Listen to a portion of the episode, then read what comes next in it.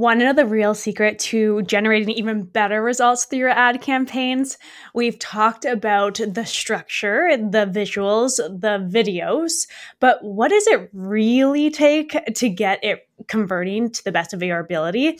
It comes down to one keyword. Want to hear it? Let's dive right in. Hey, it's Lisa Ann here. Thanks for joining me on another episode of the More Than Social podcast. I'm a digital marketing expert, self-development junkie, and your go-to for all things marketing, ads, and automation. I'm so excited that you popped by to hang out with me today, so let's dive right into the topic. Well, hello there, my friend. Welcome back to another episode of the More Than Social podcast. My name is Lisa Ann, and here's another episode of our 4 podcast series where you will learn how to master creating Facebook and Instagram ads for your business. After all, we all want to maximize these ads that we're running to see that big return on investment. I guess time really does fly when you're learning something new. In the first segment of this podcast series, you learned how do you actually create ad copies and creatives for your brand. Just last week, we discussed the advanced targeting strategies to really help you reach more people in your dream audience. And this week, well, let's just say we are getting a little bit more technical by the minute. But trust me, learning all of these complex strategies will only make your life and even your business a lot simpler. So today, we're going to dive into another technical aspect of maximizing your Facebook and Instagram ads. We're going to talk about A/B testing and optimization techniques. Now, I know this term can sound a little bit overwhelming, but you know I like keeping things on this episode's very, very simple. A/B testing simply means comparing 2 different things at one time, hence the A and then the B. So in this case, you're comparing the effectiveness of 2 different ads that you're running. What's getting more clicks? What's converting better? What makes a good ad run better than another ad? Although as simple as the name actually says, A/B testing, most of the time it's not as easy as ABC. I find a lot of business owners who try to jump into ads, or even what I see come up a lot within my Spotlight Theory program, is that people create a specific ad, they put some money behind it, and then they just let it run. Now, I wish I could sit here and tell you that yes, you can just place one ad and let the magic happen. But there's always tweaks that you're going to want to make to get better and better and better results over time. Now, I find most don't do this because they either don't have the budget to effectively test different things, they don't know how to actually interpret the data that's coming in, or are testing way too many things at once. Over the last 8 years, I've tested a lot, and I mean a lot of different ads. I've generated over 1 million leads, and I'll tell you the truth that not once would any of those leads come just from one particular ad. So if you've been running an ad for a while, trying to master this ad approach, or simply you just want to make sure that you are doing things right now for your business, we're going to dive into the complexities of all of this A/B testing aspects. And I promise you, I will simplify things as much as possible as we go through. So today, we're going to talk all about setting up your A/B test and what that actually looks like, ways to interpret your results, that way you understand what's working and what's not working, and how to refine all of these tests based on the results and the metrics that you actually get. So let's start talking about how do you actually set up an A/B test for your business. If you didn't already realize it, setting up your A/B test is one of the most important parts of this entire process. It's the make or break to the success of your actual ad campaign. Let me reiterate what A/B testing means once again, just so we are all on the same page. A/B testing, also known as split testing for most, refer to this systematic process where you're comparing 2 different versions of your ad. It's really a fundamental tool in any marketing strategy to really just fine-tune the ad campaigns so that they work actually effectively, or simply because you want to get good results from running your ads. I totally get it. So here are the basic steps to help you set up A/B tests for one element content of your ad. Let's go through this step by step together. So the very, very first thing you have to do is have a clear objective for your A/B test. Ask yourself, why am I split testing in the first place? What specific aspects of my ad am I trying to improve? It could be your click-through rates, meaning how many people actually click on the ad and take the action that you want them to take. It could be your conversion rate, where people are actually completing the action that you want them to take, or any other performance indicator that is relevant to your ad campaign based on the stats that you get. The second step that I want you to do is identify what element are you going to test right now. So common ones that I always like to test are different headlines, different visuals, different hooks in the actual ad copy, different call to actions in the ad copy, or different call to action buttons on the actual ad, and even testing with or without emojis. So say you want to test your call to action copy in your ad, and let's just say for this example, you're running a free webinar. So you may want to test between a call to action A, sign up now, or B, call to action could be, yes, I want to reserve my spot. Now, the biggest tip that I could give you with this is to make sure that you are testing one element at a time. That way you actually understand what is working and what is not working based on the tweaks that you're making. Your numbers is going to show you exactly this information. So maybe let's just say the sign up now call to action, you notice you're not getting as many people clicking on the link to sign up. Whereas when you have the ad that says, yes, I want to reserve my spot, you're getting double the amount of clicks and actually for a cheaper rate. From then forward, you're going to want to keep this as your initial baseline call to action. So use this one moving forward.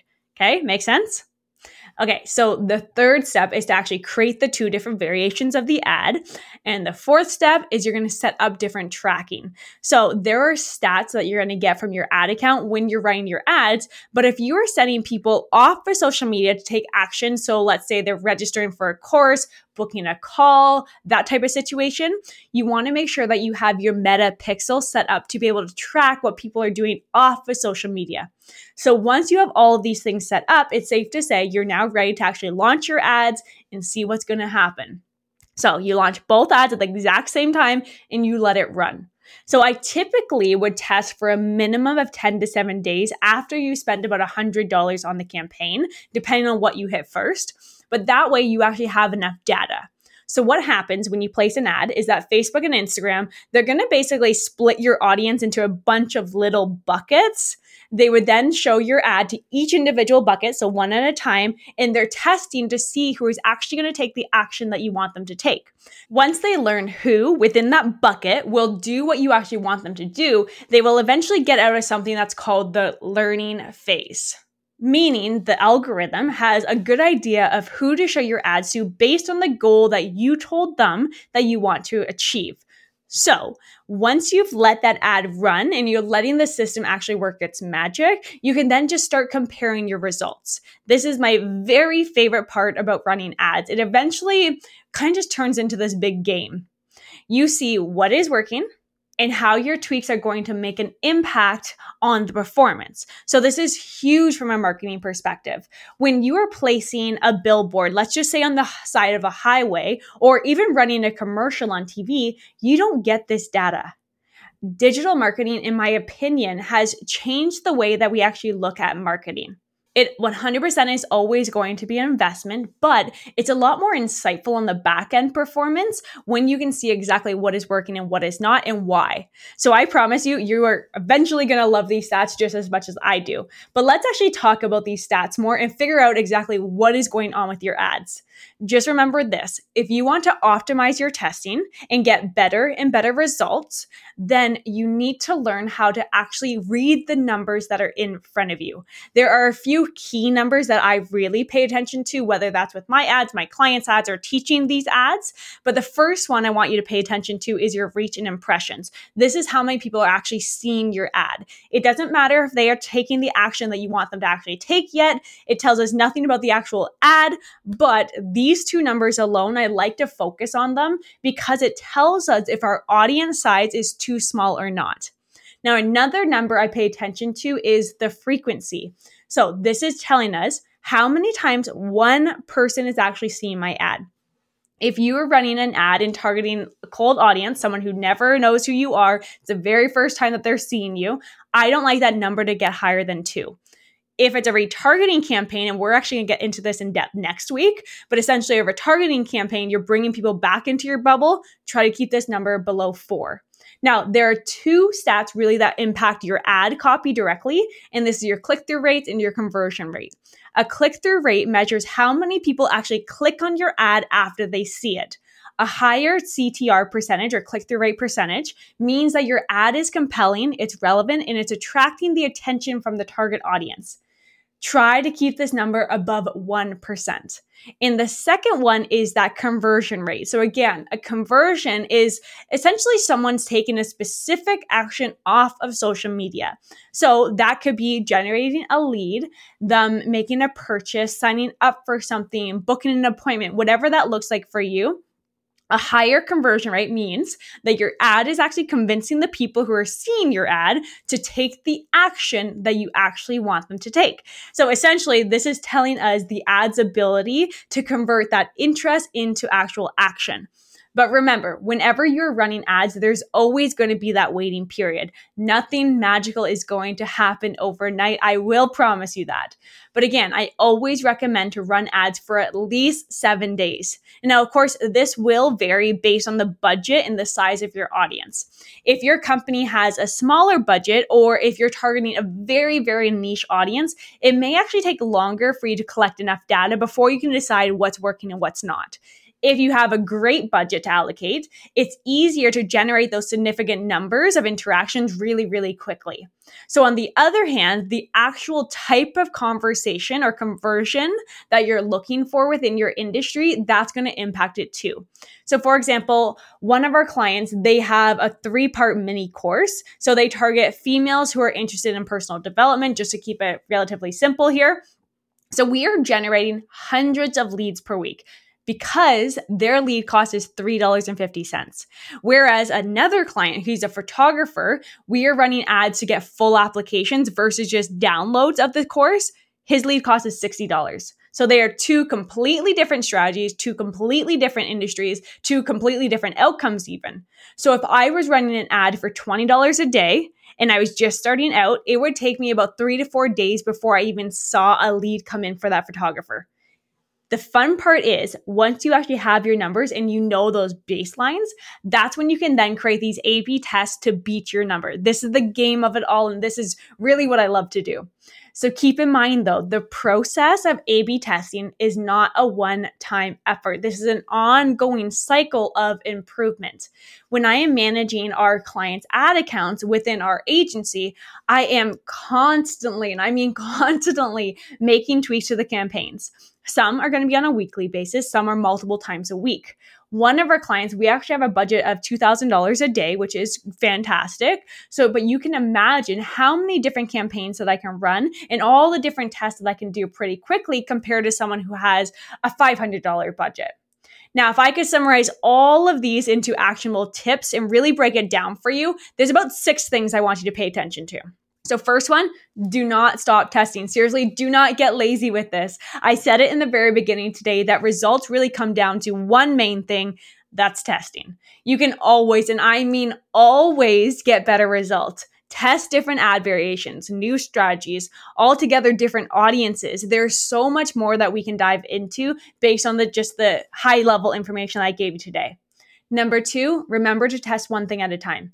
Always keep that principle of testing that one element. So whether you're testing the headlines, the visuals, or any other element, even the audience, focus on these small incremental changes.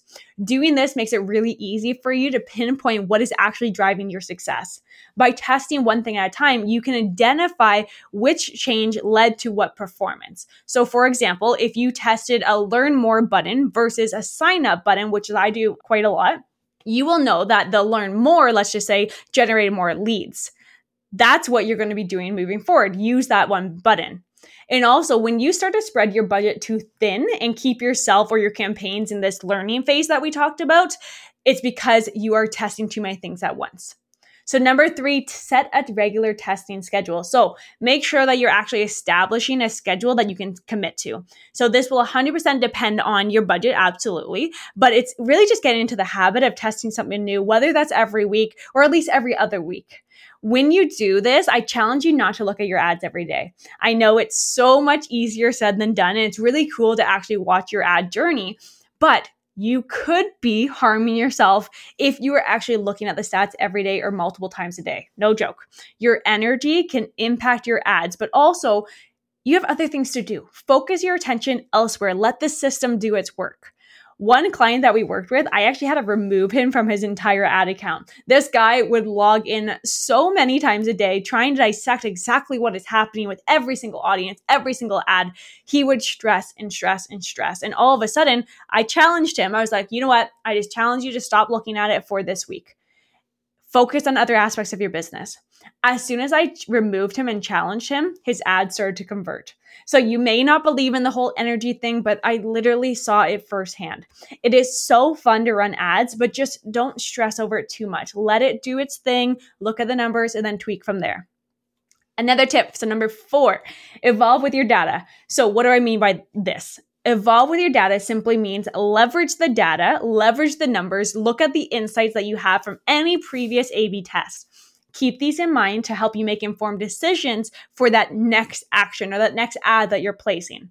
If you're already seeing what elements are actually working in a previous ad, do yourself a favor and incorporate them into just a standard practice. If you know a specific word works, use that word. Don't overcomplicate this. And another one, actually, don't over test. So this is tip number 5.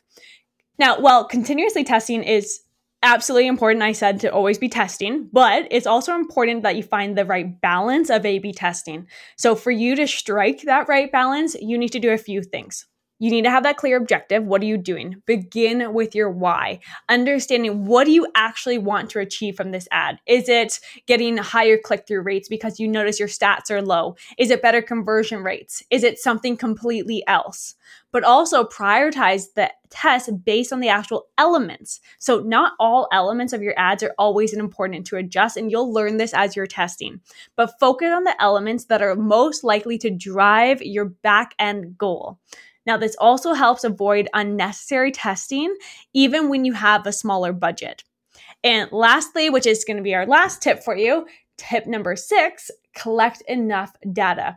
You gotta have data to be able to judge the results, and you have to have enough data to judge the results. Nothing is going to happen overnight. You may get lucky and it will, but nothing is set in stone.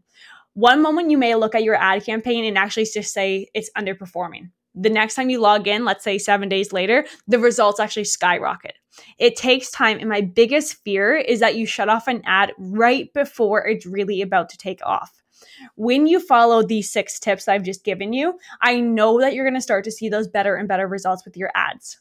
Now, I know today was just a lot to cover in one episode, especially adding to the last 2. But the biggest thing that I hope you walk away with is to always be testing. These tests will help you improve everything. And at the end of the day, it's about backing yourself up with the right knowledge and the best practices to see that return on investment that you know that you want to see with your ads.